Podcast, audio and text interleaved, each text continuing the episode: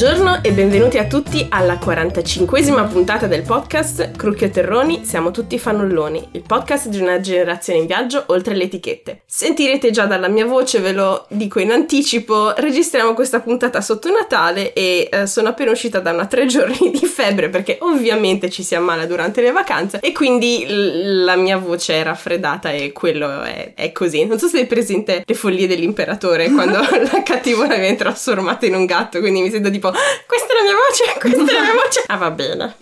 E beh, quindi questa è la mia voce e iniziando a parlare di questa puntata, a proposito di etichette, di cui parliamo spesso, oggi parleremo un sacco di stigma e pregiudizi da cambiare, perché la settimana che uscirà questa puntata... Ecco sì, no, purtroppo questa puntata è stata pubblicata una settimana dopo rispetto a quanto previsto. Eh, tenete conto quando lo cito durante la puntata che la giornata internazionale delle donne e delle ragazze nella scienza è l'11 febbraio sarà la giornata delle donne nella scienza e proprio di questo parliamo oggi. Perché non è possibile, e questi sono i dati, vi giuro, che solo tre donne abbiano vinto il Nobel per la fisica su 212, 12 donne quel, su 219 quello per la medicina, 5 su 184 per la chimica e la medaglia Fields che è il corrispettivo del Nobel per la matematica, una donna sola su 60 che è stata la prima nel 2014. Non è possibile.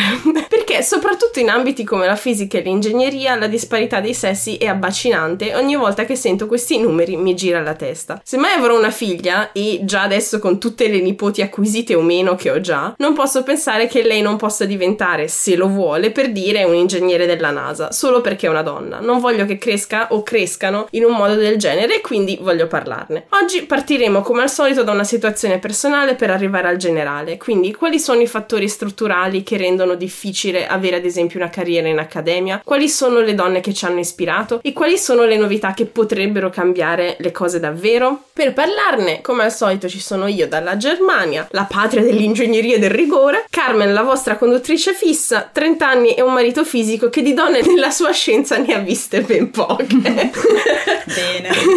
Oggi ci raggiunge Lisa, dici un po' di te, chi sei, cosa fai, come ci siamo conosciute. Ok, ciao a tutti, grazie Carmen per l'invito a partecipare a questa bellissima esperienza. Eh, io... Al momento. Adesso.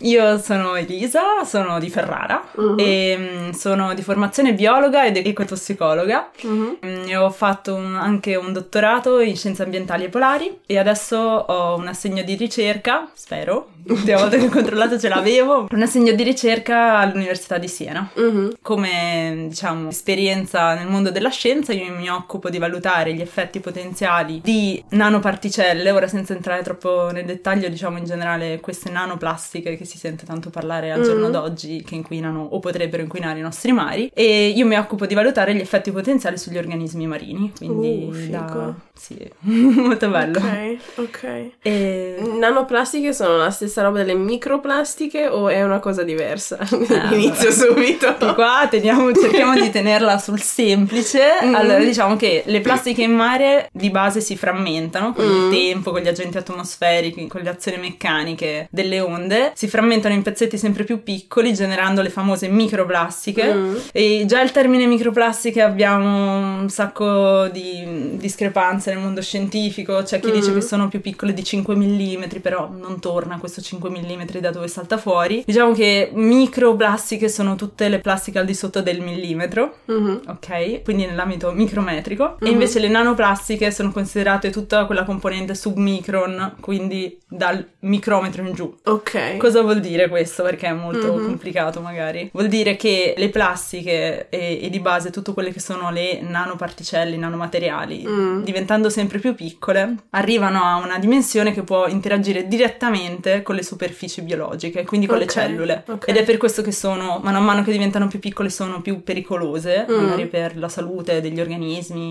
dell'uomo, eccetera, perché possono entrare direttamente nelle cellule e causare tossicità rispetto alla plastica grande, Mm. che come effetto può dare, magari la- se la mangia la tartaruga, soffoca, è un impatto fisico. Mhm. Invece quando arriviamo a delle dimensioni così piccole si innescano tutti dei meccanismi dovuti anche ai contaminanti che sono sulla plastica, vengono rilasciati dalla plastica molto più veloci ed immediati. Ok. E quindi insomma eh, è interessante e importante da studiare gli effetti potenziali perché eh, non, non se ne conosce ancora molto, Mhm. si conosce neanche quant'è la, la vera quantità di tutte queste micro e nanoplastiche in mare perché è Mm. difficile anche trovarle e quantificarle. Certo. E quindi c'è tutta questa branca scientifica che sta esplodendo negli ultimi decenni su questo tema perché stiamo cercando di acquisire più dati possibili sia sulla presenza in ambiente sia sugli effetti potenziali. Ok, fico. Tra l'altro, vabbè, adesso tipo shameless self-promotion per la fondazione per cui lavoro hanno pubblicato un, un Atlante della plastica dove raccontano anche con delle grafiche molto dirette fatte bene il ciclo della plastica, anche consigli per la, la diminuzione nel, tutti i giorni così del consumo della plastica che hanno fatto non solo in tedesco per fortuna ma anche in inglese quindi ve lo posso mettere nelle show notes. Comunque tema interessantissimo sappiamo quindi perché ti abbiamo chiamata questa donna super scientifica a parlarci di donne nella scienza però un ultimo dettaglio eh, come ci siamo conosciute Ah, questa era la domanda che mi faceva più paura di tutte. Eh, ho chiesto anche aiuto da casa, ma non, non mi è telefonata da casa. telefonata da casa al fidanzato fisico. Mm. Eh, mm, io penso tramite amici in comune, quindi Secondo me da quando ti sei messa col bava? Perché prima in qualche modo non ci siamo mai veramente No. incrociate perché Ferrara è un buco No, ma ci no. sono le sue click diverse quindi e quindi niente saluti Sì. a casa al baba Ciao. ciao Sì, sì, non riuscivo a identificare neanch'io il fattore scatenante. Sì, ma esatto, Se quindi- anche mi chiedi come ho conosciuto lui, io ti dico, non lo sappiamo entrambi. È stata durante un- una delle serate che uscivamo tutti insieme, però. boh. ok ok Così. epico comunque vabbè saluti Comunque ci siamo conosciute. esatto ci siamo conosciute se no non saremmo qui Eh. o siamo qui tubo esistenziale alla. Marzullo quindi Eli come al solito par- partiamo dal personale ci vuoi raccontare del tuo percorso cioè come hai capito tu che volevi fare la biologa Anche questa non è una domanda molto semplice alla quale rispondere, nel senso che una vera motivazione dal liceo io non ce l'avevo, Mm. anzi biologia non mi piaceva moltissimo come era gestita, diciamo, forse Ah. dalla prof, ehm, non lo so, secondo me si poteva gestire meglio Mm. per trasmetterlo agli studenti e quindi uscita dal liceo non avevo le idee molto chiare, anche perché prima, prima, mm, altro che biologa io volevo fare l'archeologa da piccola, Ok. quindi proprio c'entrava Anch'io, niente. sì. Beh, mi sa che un po' tutta po' la tutti. Però io ero fermamente convinta di dover fare Ok. archeologia. Poi, quando l'ho detto a mia mamma, lei mi ha detto: No, ma tu iscriviti al liceo scientifico perché adesso gli archeologi. Sì, è importante il greco e il latino, però loro fanno anche cose molto tecniche, quindi devi fare lo scientifico. Quindi lei già Ok. mi ha indirizzato Ah. un po' da piccola su, questa, su questo ambito e diciamo che io avevo una forte passione per tutto quello che riguardava il mare, che lo so Mm. che è molto banale, molto banale da dire, però era vero, ovvero io no. facevo molta vela, mm, mi piaceva, ero particolarmente felice quando stavo Mm. in un contesto con un ambiente marino e quindi tra le varie opzioni c'era sia fisica, che non Mm. sapevo bene perché, forse perché papà era appassionato di fisica, Mm. sia architettura che probabilmente cercavo di fare solo perché mh, sapevo che era molto buona dalle Mm. nostre parti e poi c'era biologia e alla fine non ho fatto né il test d'ingresso di architettura non ho fatto neanche provato a entrare a fisica ho fatto direttamente biologia perché mi sono decisa e anche perché forse era poco credibile che volessi fare qualcos'altro quindi ho avuto diciamo un anno di fermo do- dopo le superiori perché ho fatto tutt'altro Mm. e, e poi mi sono iscritta mh, Mm. a biologia perché volevo diventare una biologa marina. Ok. E da lì, dopo la triennale, insomma, in realtà ho visto che l'Italia è piena di biologi marini, Mm. tutti bravissimi, però ehm, mi ero appassionata alla tematica dei contaminanti e degli effetti dell'inquinamento sull'ambiente, Mm. sull'uomo, che era una tematica che avevo affrontato un pochino con le lezioni alla triennale, avevo approfondito con l'Erasmus in Francia Mm. durante la triennale e mi era piaciuta molto e visto che a Siena c'è l'unica magistrale, almeno c'era all'epoca, l'unica magistrale in ecotossicologia di tutta Mm. Italia, sono andata a Siena. ok Siamo rimasti Ok. a Siena da allora. Va bene, figo. Quindi questo è per dare il messaggio che le ragazzine che sono appassionate, non so, di delfini, di creature marine. Se proprio dici delfini, a Siena No, abbiamo beh. anche un grande Ah. gruppo di ricerca espertissimo nei cetacei, quindi figurati. Che figo! Sì, sì, sì. Ok, fantastico, Sì, no, bene. Fantastico, bellissimo. Sì, io tra l'altro oggi farò platealmente questa puntata alla cretina perché... eh, Per i nel senso... No, a parte per i delfini, no, è perché la classica cosa quando si parla di cose scientifiche è sempre cercare di, eh, diciamo, abbassare il linguaggio, fare le domande, perché molto spesso quando uno è abituato a parlare, soprattutto con altri ricercatori così, c'è un linguaggio condiviso che si dà quasi per scontato e Sì. quindi è sempre importante se chi ci ascolta non ne ha un'idea di... No, no, quindi- ma infatti dimmelo te perché io sono, sì, sì, no, sono molto settata. Era, era, era per warning iniziale, farò la cretina. Va bene, passando un po', diciamo, al tema di oggi delle donne nella scienza, parlando di ehm, stimoli positivi, ispirazioni che hai avuto per arrivare al tuo percorso, oltre alla onnipresente badass Marie Curie, che ripetiamolo, è l'unica non donna, ma persona al mondo che abbia mai vinto due Nobel in due campi scientifici diversi, in fisica e in chimica. Quali sono le donne scienziate che ti hanno ispirata? Anche questa è una domanda molto importante. Caro, tu devi fare un livello altissimo di puntata. Certo. Eh, allora, anche qui non so se possiamo parlare di ispirazione piuttosto di mm, modelli femminili che sicuramente ho ammirato. Mm. eh, però banalmente Marie Curie è, è un po' ovvia secondo me per molte persone che sta- lavorano in ambito scientifico perché la studi, cioè studi anche a Mm. scuola eh, della sua esperienza e quindi da lì poi insomma si, si prende esempio. Rita Levi Montalcini devo dire che mm, anche lì sarò banale però mm, l'ho sempre ammirata sia per eh, comunque le grandi scoperte che ha fatto in ambito biomedico sia perché ha avuto una vita comunque molto intensa Sì. eh, nell'epoca che era quindi anche quella insomma è stato un bel esempio Fascismo. Vabbè, tempi difficili Sì. e diciamo che in epoca più recente, da quando appunto mi sono appassionata più all'ecotossicologia, Mm. ho scoperto che, ehm, scoperto, ho studiato che Rachel Carson, che è una Mm. biologa statunitense e zoologa, negli anni 60 aveva pubblicato un libro che si chiamava Primavera silenziosa, Mm. dove lei fondamentalmente discuteva contro l'utilizzo sfrenato eh, di fitofarmaci Mm. e altri prodotti inquinanti che avevano delle ripercussioni anche sugli organismi non bersaglio, sulle piante per diciamo come pesticidi, avevano delle per- ripercussioni sulla fauna di tutt'altro genere, quindi Mm. sostanze come il DDT e tutti i suoi derivati avevano degli effetti veramente nocivi su per esempio le specie di uccelli e eh, fino all'aquila della testa bianca in America e quindi insomma semplicemente dal suo contributo in fatto anche forse più di divulgazione scientifica, Mm. nonostante fosse una biologa, lei ha avuto una ripercussione incredibile e lei è, è un po' utilizzata come modello in ecotossicologia per descrivere quanto è importante comunque, non lo so, eh, dire, dire quello che va detto anche quando le ripercussioni possono essere veramente Scomode. pesanti perché scomode, Mm. esatto, perché ti metti contro delle grandi multinazionali e, e mi fa piacere perché lei è il primo eh, modello che eh, consigliano di seguire mh, nelle magistrali di questo stampo in ambito di biologia applicata, ecotossicologia. Ah, E ok, quindi- anche di comunicazione, Comunicazione. scientifica dell'ambito. Ok, Sì. figo. E, ma mh, lei in quel caso, cioè, che, che- che tipo di cambiamenti aveva? Per, cioè, per chi non la conosce, non so, Monsanto ha smesso di produrre cose, cioè, non... Sì, non hanno smesso, però diciamo che. Eh sì, smettere.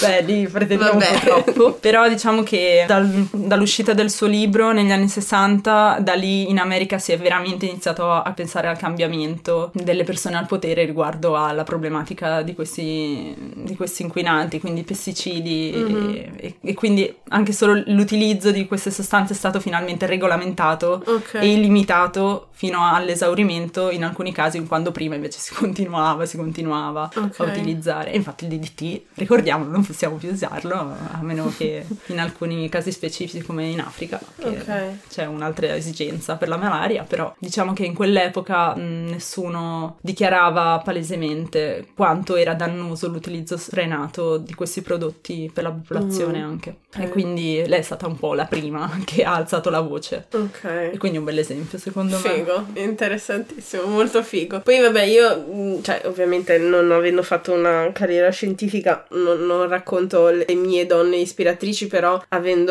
letto recente, recentemente, l'anno scorso, eh, beh, il um, libro della Buonanotte per ragazze ribelli, che è stupendo, bellissimo. e ce n'è adesso tipo credo altri due, tipo un Bellissimo. secondo di quello, poi un altro per i ragazzi e tutta una serie di così. E ci sono una serie di scienziate fighissime, tipo non so, Ada Lovelace, la prima donna che ha sostanzialmente inventato un computer, Eh, cioè cose fighissime. Poi in realtà negli approfondimenti della puntata contavo di mettere una serie di video eh, o informazioni su altre donne scienziate che hanno ispirato un sacco di, di campi, oppure libri o film tipo Hidden Figures, film sulle donne di colore che sostanzialmente hanno aiutato a mandare l'uomo sulla luna. Non l'ho visto. Eh, è molto bello, Aspetta, sì, molto sì, bello. E eh, che ha una traduzione in italiano pessima, che è tipo il coraggio di contare.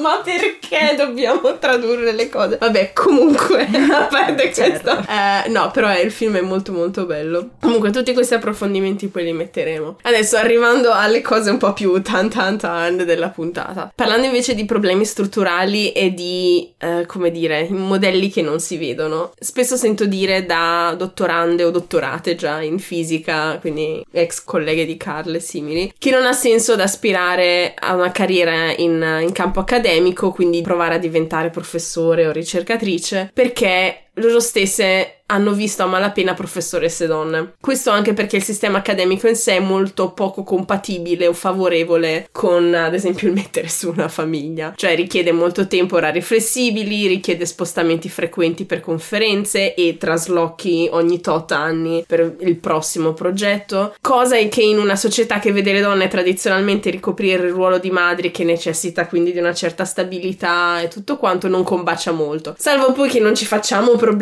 se vediamo le famiglie dei diplomatici che si spostano spesso, ma vabbè, aperta e chiusa parentesi. Quindi, che ruolo gioca secondo te questo fattore di come funziona il mondo accademico nelle dinamiche che poi portano ad avere, diciamo, donne nella scienza fino al livello del dottorato e poi più o meno spariscono e poi magari ci racconti anche la tua esperienza perché so che tu hai un'esperienza in realtà molto positiva ma è un po' un tipo un unicum, un'eccezione che Sì, beh, come dicevamo peraltro con Carl Mm. l'altro giorno, forse in ambito biomedico ci sono più figure femminili Mhm. anche all'interno dell'ambito accademico, quindi siamo in una situazione un po' più positiva. sì. Quindi non, posso, non possiamo generalizzare a Mm. quello che è l'ambito delle matematiche o delle fisiche, ingegneri. Secondo me quello che hai detto è vero, nel senso ha un peso molto rilevante il fatto che c'è poca tutela forse Mm. per eh, le famiglie in generale eh, che si vogliono creare, quindi per la figura femminile a un certo punto in questa società che impone alcuni limiti, impone al- alcuni paletti Mm. come l'avere figli, mm, badare alla casa, mm,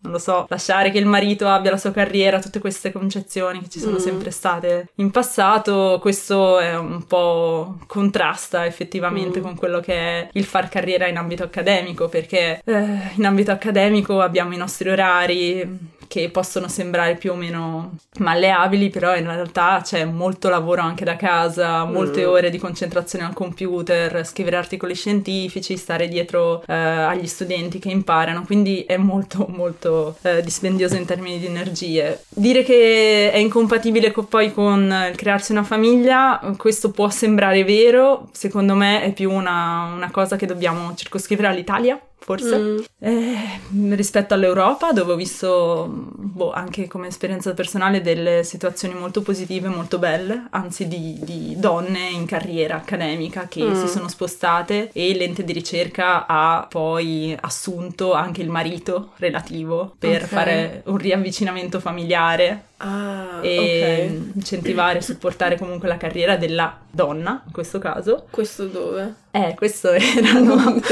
Lo scoop dove tutti vogliono iscriversi adesso che È ascoltano. successo, penso. Ah, questo infatti. Groningen è in Belgio? Mm? Sì, no, è, non, non è O è Olanda? Olanda. Ecco. Olanda, credo, sì. E era un contesto prettamente europeo perché la, la ricercatrice che ho conosciuto prima stava a Dublino mm. con il marito a lavorare come postdoc mm. e ha, ha, vinto un buon finanziamento europeo, si è potuta spostare in questa università e penso che abbiano cercato di fare un riavvicinamento familiare proprio da parte dell'università okay. anche per suo marito. È una cosa molto bella in realtà, sì. cioè, e che so che all'estero un po' funziona. Non ho mai sentito di questi casi in Italia, quindi mm. non so dire quanto sia possibile o vera questa... Ma la questione in Italia c'entra anche con, non so, il tipo di stipendi che ricevono i, i ricercatori o... Questo, questo è un'altra, un'altra nota dolente sì. Per, sì, per, i ricercatori in generale di entrambi i sessi poi, mm. perché gli stipendi sono bassi, ci sono delle dinamiche di tassazione che non ci sono in realtà, molto particolari, mm. per cui noi non abbiamo una pensione. What? Noi non abbiamo una pensione. Eh, no, eh, noi abbiamo la previdenza. Sì. Però a livello di pensione, no. no, finché non diventi indeterminato, se ho capito bene, spero di sbagliarmi, ma mm, sa di no. E non hai contributi, cioè non versi contributi per la pensione. Cioè è proprio così il meccanismo a livello italiano. Quindi... Ma... Però la previdenza, cioè... Scusate, sono un attimo sconvolta da questa cosa, anche perché so che, vabbè, io conosco l'ambito, eh, diciamo, delle scienze umane, che non sono scienze ma non importa, diciamo, di scienze politiche che prima di diventare indeterminato ci vuole molto, molto, molto, mm, molto sì. tempo, cioè puoi anche aspettare quasi una mezza vita prima di diventare indeterminato. Sì, sì, anche da noi, eh. E quindi fino a, cioè tipo, non so, 50 anni non versi contributi per io, la persona. Io ho capito di no. No, fino a 50 anni, oddio, spero di no. Uh, nel senso, 50 anni è veramente un bel salto. Ci sono dei casi in cui i ricercatori comunque... È per quello che i ricercatori, sia uomini sia femmine, a un certo punto abbandonano, più o meno. Sì. Eh, non è, non è io sono nel mezzo, eh, non è che sì. sono assunta niente, io sono, sono un postdoc. Ok, tu, e... tu, adesso quindi sei in una situazione postdoc. Io sono un postdoc. E... E... Quanto dura il contratto di solito postdoc? Mm, è molto variabile, può andare da sei mesi a tre anni. Penso che con um, la normativa italiana puoi arrivare fino a sei anni di assegno okay. massimo e poi comunque puoi continuare come una borsa di okay. ricerca che è quasi, è molto simile in realtà. Uh-huh. E, quindi... e, mettiamo che adesso facciamo, ti usiamo come cavia per raccontare no, no.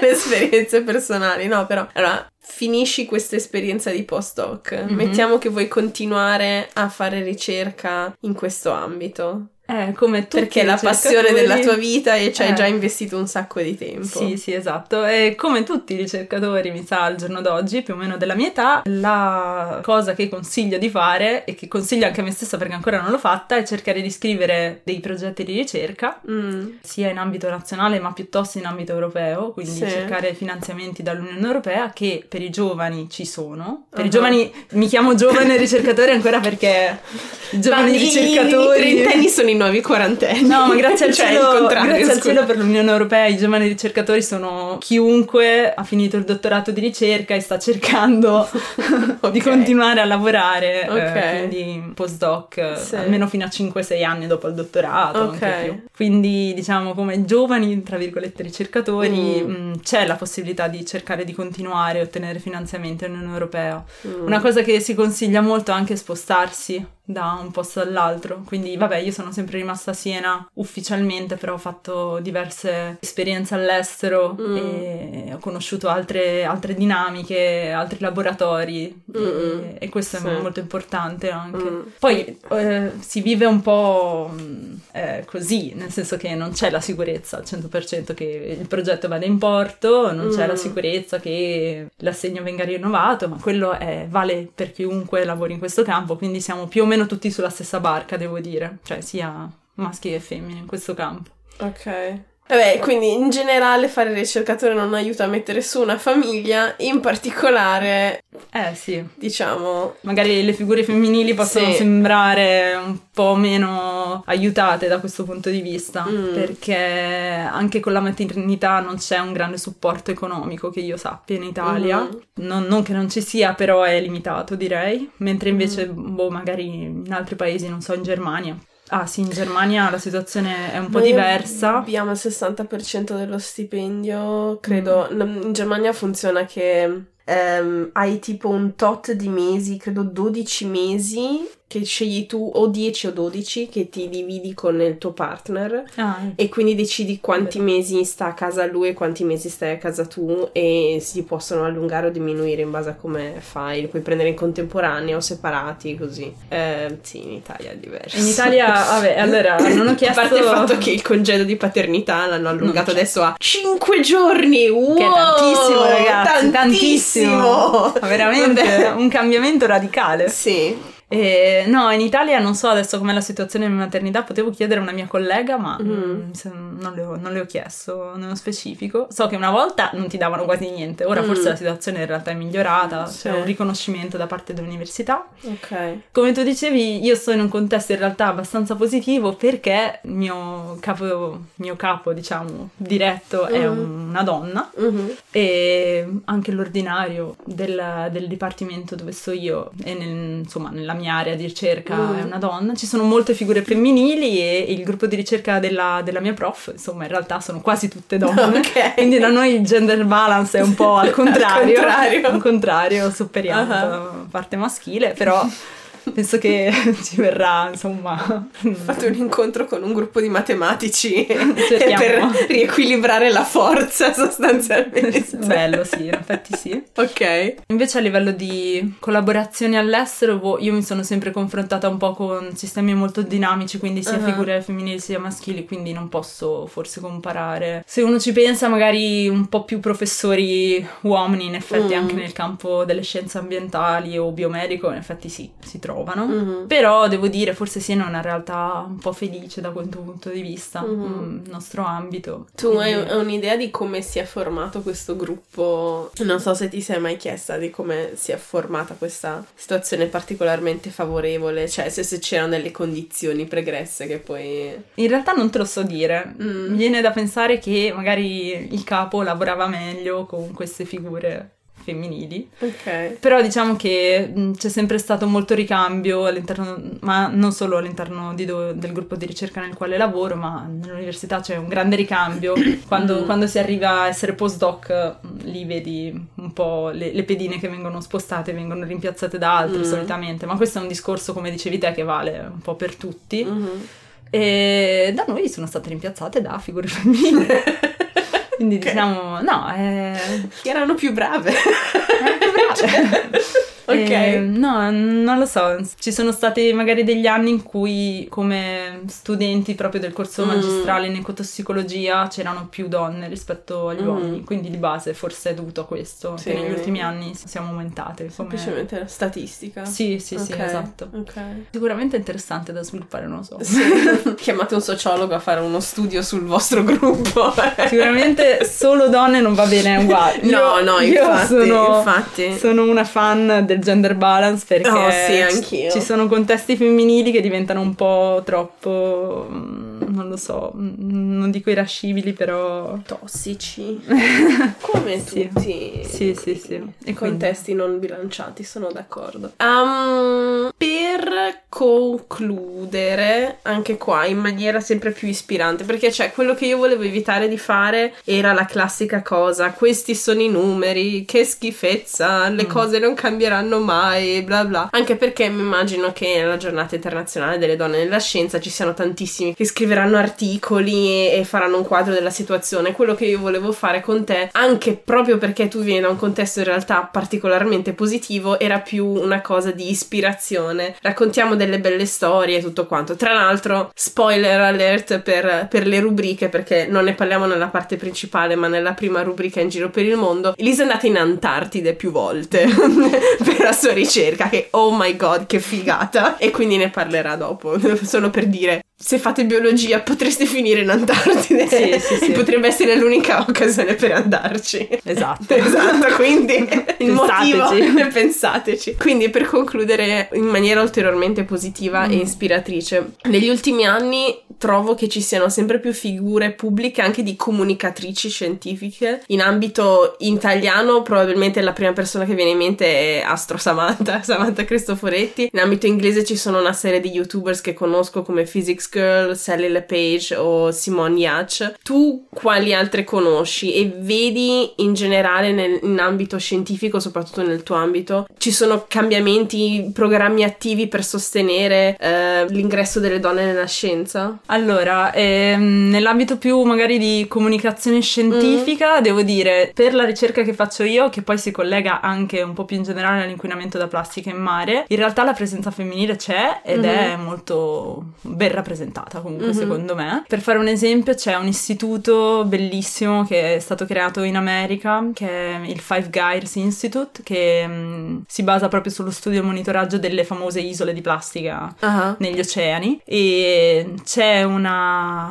eh, ricercatrice, la Cummins mi sa che si chiama, che in un bellissimo TED ha anche esposto la sua esperienza personale e di ricercatrice scientifica comunque applicata a questo, a questo monitoraggio, quindi lei mi è piaciuta molto anche come mm. possibile ispirazione per le generazioni future, però conosco molte altre giovani ricercatrici, mm. devo dire proprio, che hanno sviluppato delle bellissime esperienze con fundraising per finanziare magari una ricerca, una spedizione in Artide per lo mm. studio delle plastiche a bordo di una barca a vela. Cose bellissime. Okay. E, mm, anche lì la, la, presenza femminile comunque devo dire sponsorizzava. Cioè questa mm. ragazza era veramente in gamba e mm, ha avuto successo la sua iniziativa. Sono molto mm. contenta. Mi aveva anche invitato ma io non ci sono potuta andare. no!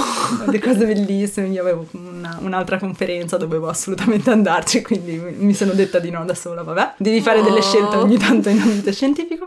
e ehm, quindi diciamo sì, a livello di comunicazione scientifica ci sono sicuramente la, la presenza femminile, mm. Devo dire, ben rappresentata. Per il sostenimento e il sostentamento delle, delle donne e continuare a continuare a fare scienza, diciamo che l'Unione Europea sta mettendo mm. delle buone opportunità eh, ultimamente perché io ho seguito ora un corso all'Università di Siena per eh, cercare di scrivere questi famosi progetti di ricerca uh-huh. e mantenere in vita la propria ricerca uh-huh. e ho, sono venuta a contatto con delle bellissime opportunità che non sapevo, ovvero che adesso per accedere a una fellowship Marie Curie si può richiedere ufficialmente con un bando il part-time, quindi ah, okay. mh, mm, cercare di gestire quella che è eh, l'esperienza familiare con l'esperienza di lavoro uh-huh. in una Marie Curie e questo mi è sembrata una bellissima cosa sì. da proporre, oppure ci sono delle, degli altri bandi che sono dedicati a persone che hanno lasciato proprio totalmente mm. il mondo scientifico per un anno, nove mesi, non ricordo, comunque per un periodo molto lungo e vogliono cercare con un progetto di rientrare, uh, di rientrare in questo e quindi hai questo canale di finanziamenti dedicato a persone che spesso magari sono in maternità mm. e quindi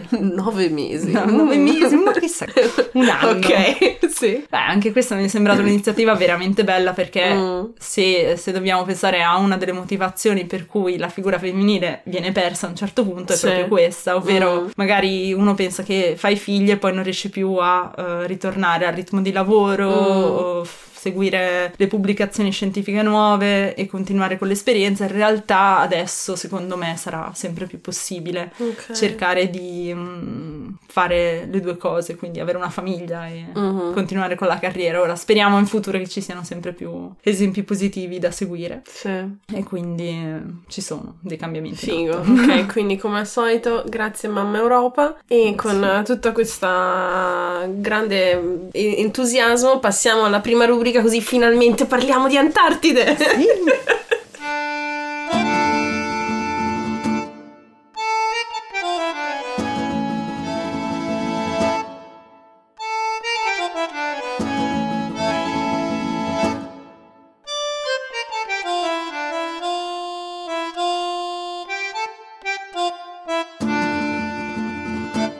Bentornati a tutte e tutti alla prima rubrica In giro per il mondo, dove di solito raccontiamo posti dove siamo stati, ehm, consigli per cose da mangiare in paesi diversi, perché diciamocelo, tra tutte le generalizzazioni che hanno raccontato, diciamo, della nostra generazione, una cosa è vera, tendenzialmente viaggiamo di più, viviamo più spesso in altri paesi e continenti e quindi mi sembrava, mi è sempre sembrato carino raccontarci, darci consigli. Oggi mi sembra evidente che con Elisa vi parleremo di Antartide perché quando altro ci capita qualcuno che ci è andato. Eh, a parte i pinguini. esatto. Sarebbe bello intervistare un pinguino, però temo che ci sia un po' di problema di traduzione. Un pinguino farebbe probabilmente così. Oh E mio basta. Dio! Hai imparato mentre Sì, eri sì, nata? sì, sì. ok, va bene, quindi fa parte del modo di prepararsi del- Dell'addestramento. dell'addestramento, tipo Per- addestramento Jedi per andare in Per Antartide. sopravvivenza, sì, sì, sì, ovviamente. Ok, stupendo. Vabbè, allora, non so, raccontaci quanto durano le permanenze in Antartide per questi progetti intanto. Beh, in Antartide noi, diciamo, scienziati possiamo Mm. starci da pochi, poche settimane Mm. fino a diversi mesi e Ok. ci sono persone che stanno in Antartide anche fino a un anno, quindi Ok. passano anche tutto l'inverno antartico al buio, chiusi nella base a prendere dati astronomici o Ok. a studiare eh, i fenomeni di glaciazione. Con- carotando le- il ghiaccio in Antartide. La mia esperienza sono eh, periodi abbastanza brevi, mh, uno fino a tre mesi. Ok. E sono andata in Antartide quattro volte, sia in nave sia in base, quindi appoggiata in qualche eh, struttura logistica giù. Mhm. E in particolare sono sempre andata con, non con gli italiani che hanno una base ben precisa in- nel mare di Ross, Mhm. io sono sempre andata in penisola antartica che è vicino al Sud America. Mm. E quindi ho visitato molto anche il Sud America tra magari una campagna e l'altra, sia nel sud del Cile, Ah. eh, quindi arrivando alla punta del continente Ok, sud fino Terra alla Patagonia, la. Terra del Fuoco, Ushuaia. Che figo! Che sono veramente dei posti meravigliosi che consiglio a tutti in Ok. realtà di visitare, sia se si vuole andare con lo zaino in spalla facendo l'autostop, che è una Mhm. cosa fattibilissima là, sia se si vuole fare un viaggio un po' più organizzato e visitare anche mm, nei dintorni, diciamo, di Ushuaia. Ci sono anche le crociere che arrivano in penisola antartica dove sono stata io, Mhm. che sono bellissime immagino, però devono essere anche molto costose, quindi Mm, sono sì. cose un po' più... Ok.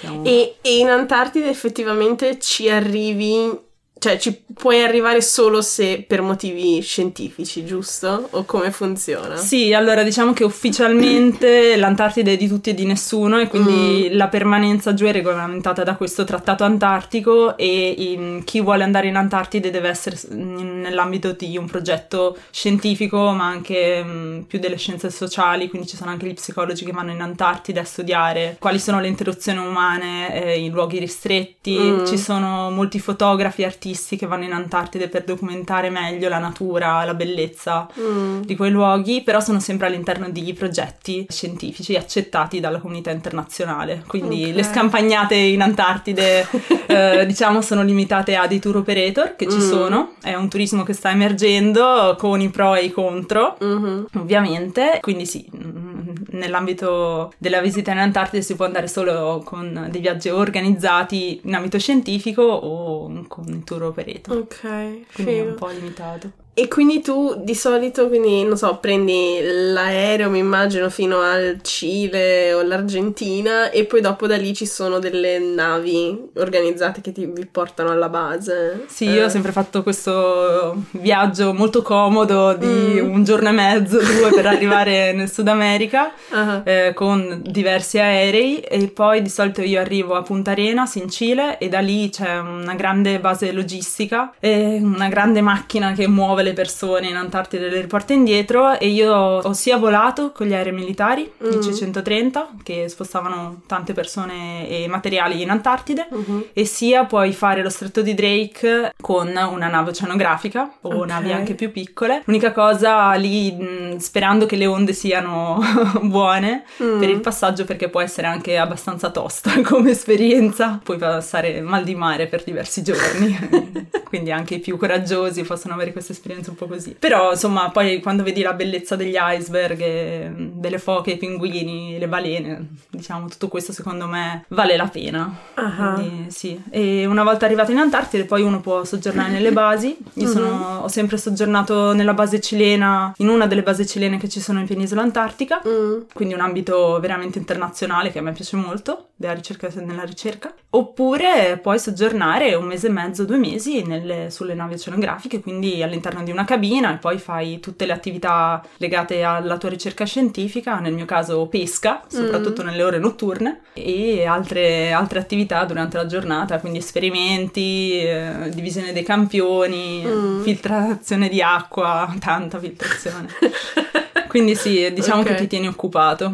Okay. E anche per il mal di mare ci sono due o tre trucchetti. Chi, chi trova il suo equil- equilibrio uh-huh. con, con, la musica, con delle pillole che sono illegali nel resto del mondo. ok. Sì, sì, sì. Ma in Antartide funziona. In Antartide sono necessarie, secondo me. Se non ti danno l'effetto collaterale, magari che ti annebbiano la vista okay. o cose simili, che ad alcune persone succedeva, a me funzionava. Ok. Quindi andava bene. Kids don't do drugs. No, no, no. a meno che non siete in Antartide. Esatto. Ok. Esatto. Eh, ma per curiosità, quindi eh, quante persone stanno in una nave o in una base, cioè perché mi immagino che sia un po' come quando vai nello spazio che ci sono poche persone confinate in un posto relativamente ristretto. Sì, è proprio così. okay. È proprio così, anzi, diciamo che nelle basi più remote eh, ci sono degli studi anche finanziati dalla NASA e dall'ESA mm. europea per capire come le persone interagiscono in questi luoghi confinati con okay. uh, condizioni molto estreme, come mm. appunto su Marte o sulla Luna, e questi studi poi lì uh, ripercuotono anche su quello che è l'essere astronauti, immagino, mm. in delle situazioni particolari. E nel mio caso, uh, in base, io ho sempre avuto molte persone perché vado vado nel periodo più mm, gettonato di tutti, diciamo tra dicembre e gennaio, febbraio, mm. ovvero durante l'estate australe, quindi mm. là si sta abbastanza bene in penisola, stiamo mm. parlando di temperature attorno allo zero, quindi ancora abbastanza vivibili quando non ci sono bene. le tempeste. Nevica, e... forse. ok. E quindi c'erano sempre um, almeno 30 persone in base wow. o anche di più. Ok. E in nave magari è un po' più ristretto perché scienziati anche lì possono andare dai 30, ma di solito sono molto meno, quindi una quindicina di scienziati e poi mm. hai tutto l'equipaggio che supporta le attività e quindi mm. comunque di persone con cui interagire ce ne sono. Lì dipende un po' dal carattere della persona. Sì. Io mi sono sempre trovata bene, avevo i miei compiti da svolgere, quindi mm. mi tenevo impegnata eh, avevo previsto che magari eh, avevo pianificato tantissime attività da fare sul campo, poi viene una tormenta, non puoi uscire per una settimana mm. e quindi rimani in base chiusa tra quattro mura, però se ti tieni impegnato con del lavoro al computer, insomma, passa, passa okay. bene il tempo. Okay. È importante partire con questo con questo temperamento per non rimanere spiazzati un po' da quello che è mm. l'impossibilità effettiva di fare qualcosa. Sì, ti portavi anche il libri, non so, modi per passare il tempo. Per... Sì, sì, sì, qualche libro me l'ero portato, ma in realtà non, non ho potuto leggere molto perché, grazie al cielo, mi trovavo molto bene con i miei colleghi, okay. quindi cercavamo di stare più o meno tutti insieme a fare attività insieme. Mm. Mm. Giochi da tavolo? Giochi da tavolo? Anche lì qualcuno di quelli magari con le carte dove non ci sono lingue uh-huh, okay, che no, subentrano. independent. Sì, okay. sì, sì, sì, questi aiutano molto, e, ma anche semplicemente semplicemente mettere la musica o un bel film insieme, queste sedute di pseudocinema ok un po' raffazzonate si facevano. No, era bello. Ok, va bene. Diciamo che ho sempre vissuto in delle realtà molto belle da questo punto di vista. Mm-hmm. So che ci sono eh, esperienze che possono essere un po' più negative, magari se mm, trovi persone molto negative che mm-hmm. ti trasmettono questo pensiero sì. negativo tutto il tempo, insomma, quello può essere un mese un po' difficile da sì. passare, però immagino solito... tipo il peggior dei casi è come passare eh, un mese intero inconfinato con tutti i tuoi compagni del liceo. Quello potrebbe essere un po' difficile. Come grandezza del gruppo, mi sì, sembra. Sì, sì, Ok, no, però figo, fantastico. Quindi tu dicevi, dal punto di vista turistico è improbabile arrivare lì perché costa tanto e diciamo interpretavo da, dal tuo sguardo mentre ne parlavi forse non dovremmo aprirlo troppo al turismo eh, perché come sì, dire sì. è sì, un posto importante Eh, per vabbè, mantenere il questo clima del pianeta, ma non apriamo questa parentesi. Eh, no, no, no. esatto. Eh, c'è un posto, diciamo, fuori dall'Antartide che tu hai conosciuto lungo la via per l'Antartide che ti è rimasto particolarmente nel cuore? Beh, allora sì, io tutto il Sud America devo dire Mm. tutto, quello che ho visto mi è Mm. piaciuto moltissimo. Quindi già scoprire la parte più a sud del Cile che di solito uno non raggiunge con i viaggi soliti a Santiago, Mm. a me è piaciuta molto perché è una realtà anche lì un po' estrema. Mm. Perché sei in, un- in una regione dove non c'è praticamente nulla, Mhm. a parte questi insediamenti che si sono sviluppati poi col commercio nel tempo, che sono molto molto interessanti da scoprire. Mm. E da lì poi se uno raggiunge anche via macchina come ho fatto io, durante, tra una spedizione e l'altra ho noleggiato una macchina con una ragazza che conoscevo appena, vabbè, Mm. e ci siamo buttati in un viaggio verso la Patagonia e è stato molto bello, cioè on the road è stato bello, Mm, passi da queste distese desolate dove non c'è nulla e magari vedi solo impianti di estrazione del petrolio fino ad arrivare a Ushuaia dove invece vabbè è un po' più turistica, Mm. i grandi parchi nazionali, molto belli, molto Ok, belli, figo. cioè mm, non lo so, uno spirito selvaggio che a me è piaciuto molto di quel viaggio. Ok, figo. Allora metteremo sicuramente quello tra i consigli nelle show notes. Ehm, quello di cui io invece vi parlo oggi, come al solito, essendo questa la 45esima puntata del podcast, non ho viaggiato così tanto in vita mia da raccontare ogni volta qualcosa di nuovo, però a proposito di luoghi isolati, confinanti e di scienza, mi sentivo di consigliarvi un podcast che si chiama The Habitat, è in inglese e è molto figo perché racconta di questa simulazione che hanno fatto credo due anni fa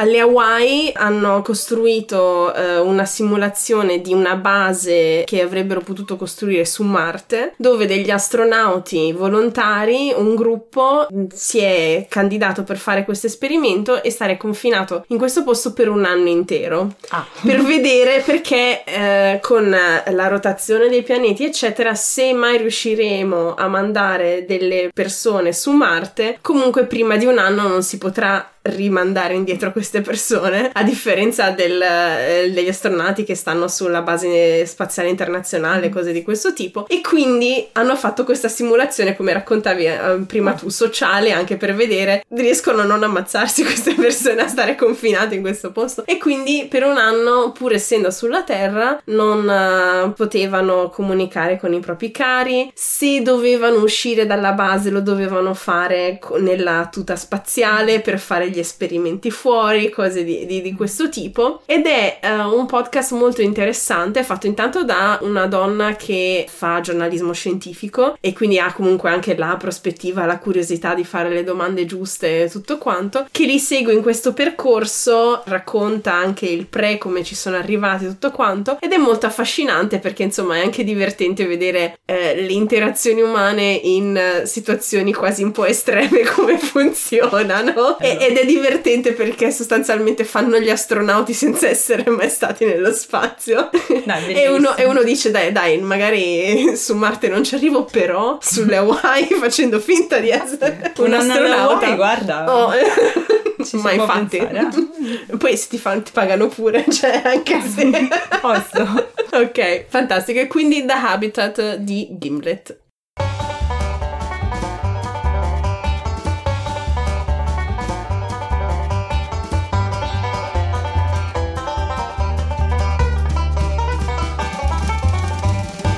Bentornati alla seconda e ultima rubrica Modi di dire, modi di essere. Da quando mi sono trasferita in Germania e mi sono messa a studiare il tedesco, una cosa mi ha sempre affascinata, i modi di dire. Riflettono la cultura di un paese o di una regione ed è affascinante vedere come alcuni siano simili in paesi molto diversi. Ogni puntata ve ne raccontiamo di nuovi, in questo caso io ve ne porto uno tedesco ed Elisa uno... Ma diciamo senese barra della Maremma. ok. Sono molto curiosa. Ma sì, guarda, ne puoi scegliere. Perché c'è un, un mio collega che è molto buffo. No, no, è molto. è un grande collega. Un grande cosa. Un grande collega, no, però è- per me che sono da fuori Mm. eh, è molto interessante vedere come parlano perché più che modi di dire peraltro hanno delle espressioni Mm. che a, a noi non tornano. Sì, Come dire, mm, riferito a delle cose, le mia, ok. stai utilizzando l'emia. Ok. L'emia non è. Non è italiano. Esatto. Se gli dici che non è italiano si arrabbia, attenzione. Ok. Vabbè, comunque. Perché la Toscana è Ah. la culla della lingua italiana, Sì, va sì, bene. sì. E a Siena quindi hanno molte, Ok. molti modi, molte espressioni che sono particolari, però è molto, molto simpatico perché ogni tanto mi vengono fuori delle espressioni più ferraresi anche a me, Sì. o emiliane come il nostro Mavalà. Mm. E loro non riescono neanche a contestualizzarlo nella frase, provano a usarlo. Sto cercando di fare un corso per questa cosa, con gli appunti. Eh beh, sì, sì, bisogna, bisogna. Bellissimo.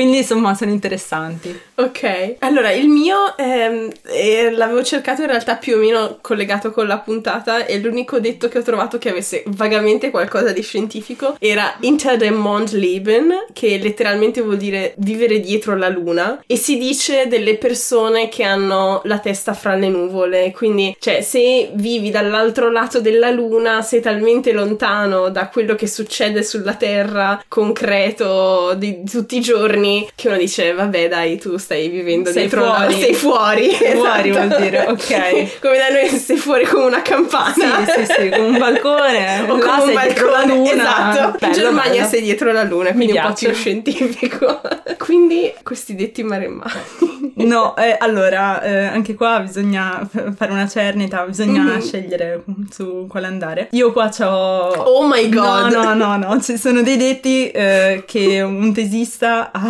tirato giù di questo mio amico ok e quindi ce ne sono alcuni che fanno veramente ridere. Per contesto il mio commento è stato perché Elisa ha in mano il cellulare e ha una lista enorme.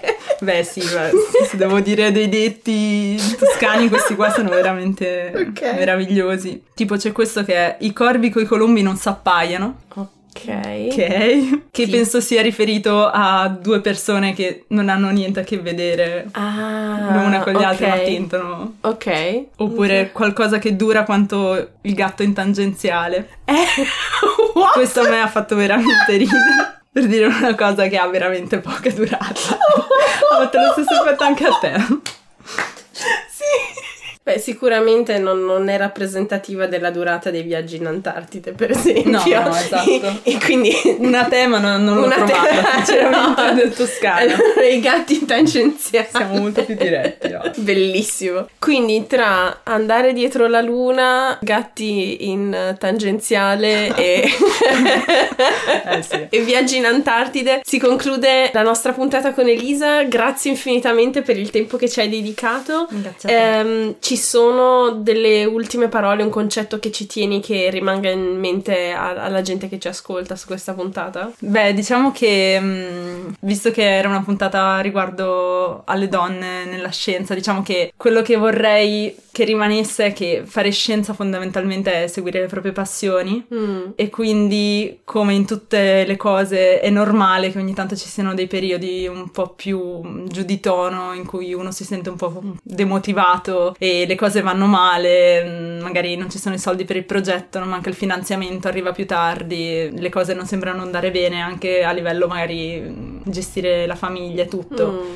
Però è normalissimo e come in tutte le cose bisogna solo eh, cercare di non perdere quello che è l'obiettivo, cioè il perché hai iniziato a fare scienza Mm. e il perché stai facendo quella cosa, perché è una passione e come tutte le passioni bisogna solo cercare di andare avanti e, e dare il meglio di sé. Poi ovviamente come in tutte le cose può andare male, può non andare Mm. male e ci vuole anche un pizzico di fortuna sicuramente, però Mm. secondo me è tutto, tutto possibile, diciamo Ok. così, chiudiamo con questo. Chiudiamo.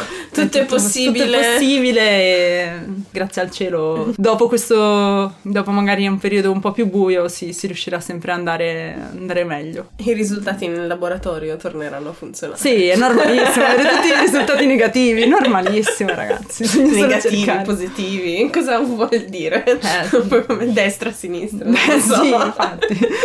Avere risultati importanti. L'importante è avere dei risultati. Esatto, esatto.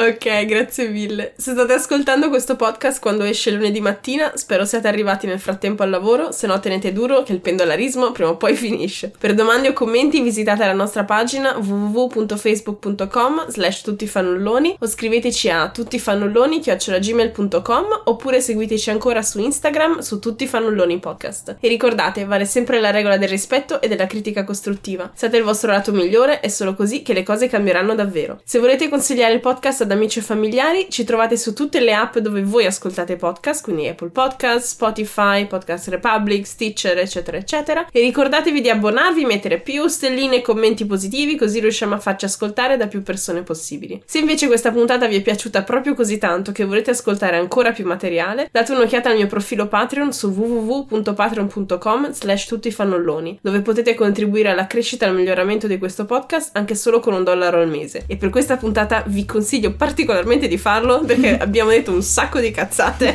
su, su un video terribile fatto dall'Unione Europea nel 2012 per incoraggiare, in teoria, la partecipazione delle donne nella scienza. I risultati, diciamo, erano misti. Eh, questo podcast è prodotto e curato da me, Carmen Romano, e nella prossima puntata parleremo con Giulia e Giulia del podcast Senza Rossetto di Donne Podcaster. Tutte le musiche sono di Kevin MacLeod del sito Incompetech. Buona settimana a tutti e ci sentiamo tra due lunedì. Alla prossima!